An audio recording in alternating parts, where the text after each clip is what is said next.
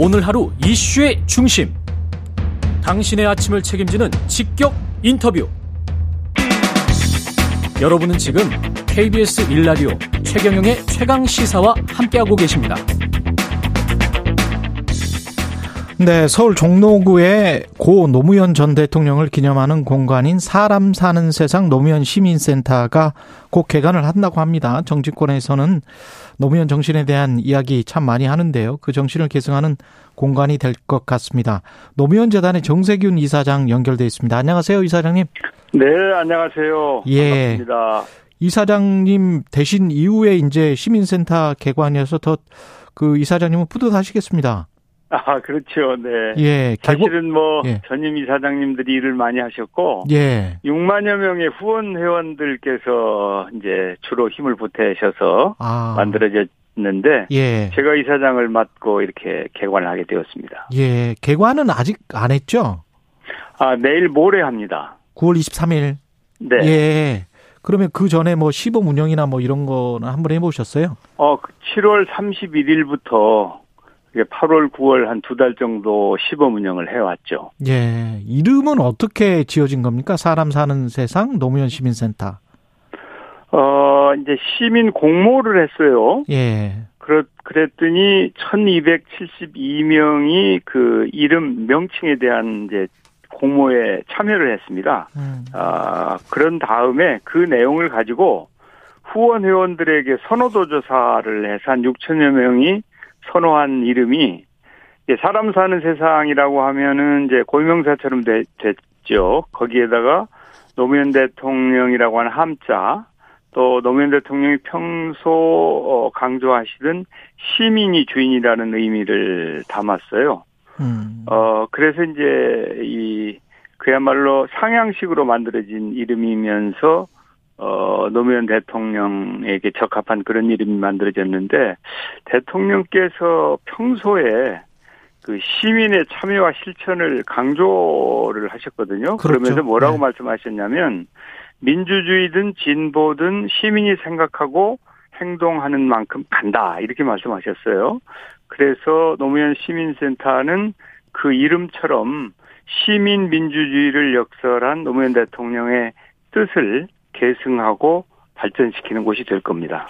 6만 명 정도가 후원을 하셨다고 했는데 이게 경제적 지원, 물질적 지원을 그렇습- 말씀하셨, 그렇습니다. 지금 어. 이제 한 6만 2천 명 정도의 에, 후원 회원들께서 매월 후원금을 납부하셔서 아. 그게 축적되어서 이제 이 시민센터도 만들어지고 봉화의 기념관도 만들어지고 물론 뭐 지방이나 중앙 정부에서 일부 보조는 하였습니다. 음, 그분들 돈으로 만든 거군요. 봉화 마을에 만든 기념관하고 어떤 다른 의미가 있을까요? 종로구에 털을 잡은 이- 이유도 좀 궁금하고요. 예, 그 종로는 그 노무현 대통령에게 특별한 곳이죠. 아, 원래 에, 이제 노무현 대통령이 그 이 부산에서 국회의원에 당선됐는데 98년에 종로의 재보궐 선거에 출마를 해서 당선이 되셨어요. 맞습니다. 기억납니다. 예. 예, 그래서 이제 원래 이 종로와의 인연이 시작되었는데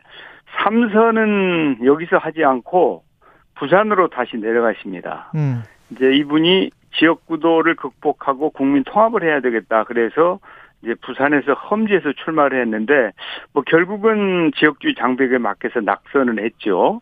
그렇지만은 2002년도 대선에서 국민들의 부름을 받을 수 있는 계기가 그때 마련됐다고 보고 그 이제 청와대가 종로에 있지 않습니까? 예. 그래서 5년 동안 이제 국민을 위해서 일을 하셨죠. 음. 에, 이처럼 그 종로는 부산과 더불어서 노무현 대통령의 정치적 고향입니다. 아, 그래서 이 시민센터의 건립이나 개관은 노무현의 뜻과 정신이 다시 종로에 돌아왔다고 하는 상징적인 의미를 담고 있죠. 그래서 이번에 개관 행사의 슬로건 중 하나가 종로로 돌아왔습니다. 이렇게 얘기를 음. 저희들이 하고 있습니다. 어떤 공간이 될까요? 시민들에게 개방해서 어떤 무슨 교실이나 평생 교육 같은 이런 것들도 합니까? 여기서? 어, 물론 합니다. 예. 아, 한마디로 표현하면 이 노무현 시민센터는 시민의, 시민에 의한 시민을 위한 공간이 되어야 된다고 생각하는데요. 어, 이 시민센터를 건립하면서 어, 비전을 세웠는데 시민이 주도하고 실천하는 시민 민주주의의 플랫폼이라고 하는 비전을 저희들이 만들었어요. 음. 그래서 이런 비전에 따라서 앞으로 시민센터 곳곳에서 다양한 정치 학습이나 또 토론 프로그램, 영화제나 연극 등 다양한 문화 행사 뭐 이런 것들이 예, 열릴 겁니다. 그 예를 들면은 시민들이 예, 이 센터에 오시면 예. 그 노무현의 서재라는 공간이 있습니다. 거기서 어, 책을 읽으면서 대화를 나누고 또 강의실이 여러 개 있는데 특색 있는 강의실에 모여서 아이디어를 모으고 또 다목적 홀이라고 하는 홀도 있습니다. 예. 아, 여기 한 300명 정도 들어갈 수 있는데 여기서 노래도 부르고 연극도 하고 영화도 볼 수가 있죠. 음. 이 밖에도 민주주의를 체험하고 학습하는 시민학교 그리고 스스로 리더가 되기 위한 프로그램도 어, 마련이 되어 있습니다. 아, 재단은 앞으로 모든 활동이 능동적이고 창조적 시민이 직접 프로그램을 기획하고 실천할 수 있도록 어, 지원하고 어, 함께할 그런 계획을 가지고 있습니다. 일종의 이제 시민 교육일 것 같은데 그 어떤 것은 유료이고 어떤 거는 무료일 것 같은데 어떻습니까?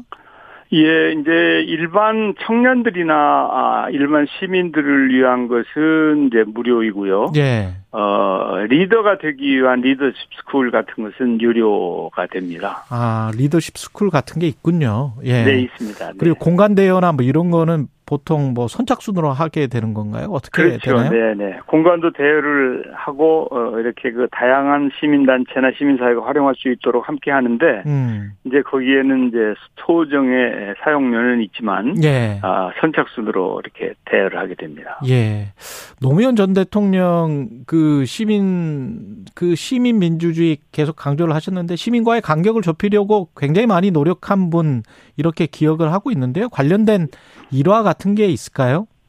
예, 이제 아마 노무현 대통령 하면은 소통의 달인이다 이렇게 볼 수 있을 것 같아요. 어, 이분은 그 온라인, 오프라인 둘 다 소통을 정말 열심히 하셨는데 인터넷을 통한 국민과의 소통은 유명하지 않습니까? 음. 아, 이분께서 이제 국내에 중요한 정치적인 이슈가 있을 때 온라인 공간에서의 논란을 직접 확인을 하셨어요. 그리고 경우에 따라서는 이제 댓글까지 달았죠. 그래서 참모들은 아 좀 댓글은 좀 달지 말아 주십시오 이렇게 부탁을 하기도 했었는데요. 또 이제 오프라인에서는 말이죠. 예. 이제 봉화 사저로 가셔서 기거를 하셨잖아요. 예. 그때 이제 그 시민들이 그 거기 오셔가지고 나와주세요 하고 이렇게 외치면은 집 앞에 그 조그만 광장이 있었는데 여기서 음. 시민들과 대화를 지속하신 것도 유명하지요. 음. 그리고 시- 그 노무현 대통령을 좋아하던 그 시민들이 정말 그 프로그램을 좋아하셨어요. 음.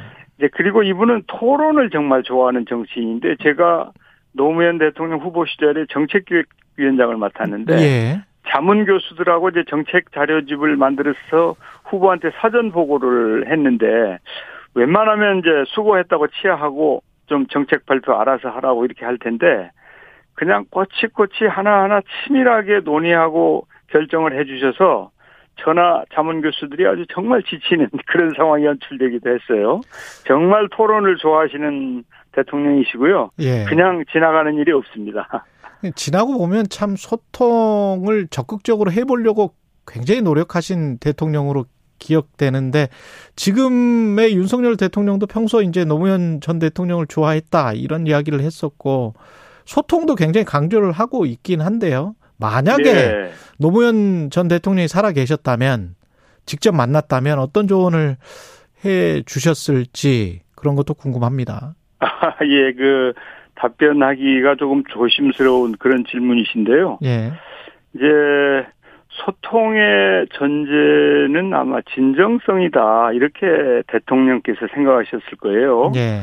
그래서 진심이 담긴 소통이 중요합니다. 이렇게 말씀하셨을 것 같습니다. 예. 그, 제가 아는 그 노무현 대통령이라면은 윤석열 대통령께 국민을 바라보면서 낮은 자세, 겸손한 마음으로 통큰 정치를 해 주십시오. 아마 이렇게 주문하시지 않았을까. 예. 지금 이제 민생 경제가 위기 상황에서 예. 국민의 목소리에 더 귀 기울이고 국민의 삶에 더욱 다가가는 정치를 하시라고 음. 조언을 하시지 않았을까 이렇게 에, 조심스럽게 말씀을 드립니다.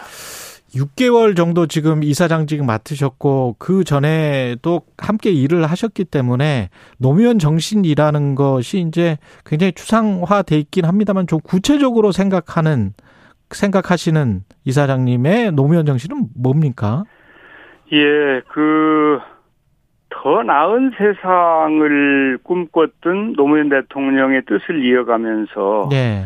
시민의 힘을 믿고 민주주의를 지키고 가꾸는 것, 뭐 이런 게 노무현 정신을 계승하는 게 아닐까. 네. 그래서 우리 재단은 새로운 역사의 길목에서 희망을 이 센터나 기념관을 통해서 키워보자 이렇게 그 아, 판단하고 있어요. 그래서 제가 아, 노무현 재단의 이사장을 맡으면서 이제 노무현 대통령과 마음속으로 약속을 했습니다. 이제 깨어있는 시민이 정치 개혁과 민생의 원천이고 민주주의를 성숙시키는 힘이라는 사실을 재단을 통해서 보여드리겠습니다. 노무현 정신을 모든 국민에게 온전히 돌려드리겠습니다. 노무현 대통령의 오랜 꿈인 시민민주주의가 우리 사회에 뿌리내릴 수 있도록 미력한 힘이나마 보태겠습니다. 이렇게 제가 아, 결심을 하고 이사장직을 맡았는데 이렇게 그, 어, 재단도, 어, 재단에서 그, 이미 9월 1일에 봉화에 그 기념관을 개관을 하고 또 이 시민센터가 23일에 개관이 되면 정말 그 이런 자산들을 최대한 잘 활용해서 노무현 정신이 제대로 잘 계승 발전되고 또 우리 대한민국의 미래나 또 우리 국민들에게 힘이 되는 그런 그 역할을 제대로 해야 될 것 같다. 그런 생각을 하고 있죠. 한 30초밖에 안 남았는데 혹시 너무 사람이 뭐 이번 주말에 인파가 몰려서 9월 23일에 개관이라고 하는데 예. 뭐 그 인원 제한이나 뭐 이런 게 혹시 있습니까? 건물에 들어갈 수 있는 인원 정원 같은 게? 예, 그 그렇죠. 그 저 한정돼 있죠. 그렇겠죠. 그래서 네. 예, 미리 이제 신청을 받아서 아, 신청을 하셔야 되는구나. 네, 예. 네, 네. 그래서 어 숫자가 이제 건, 건물이 그렇게 막 크지는 않습니다. 예. 지상 3층, 지하 3층 그래서 그 정도 규모니까. 예, 건평이 한 500평에 네, 알겠습니다. 전체가 한 예. 1,500평, 대지가 500평, 건평이 1,500평 예. 정도 되는데 예. 이제 그래서 좀 제한된 인원이지만 예. 그래도 이렇게 여기까지. 열어놓고 신청을 받아서 예. 모실 작정입니다. 정세균 노무현 재단 이사장이었습니다. 고맙습니다, 이사장님. 예. 네, 감사합니다.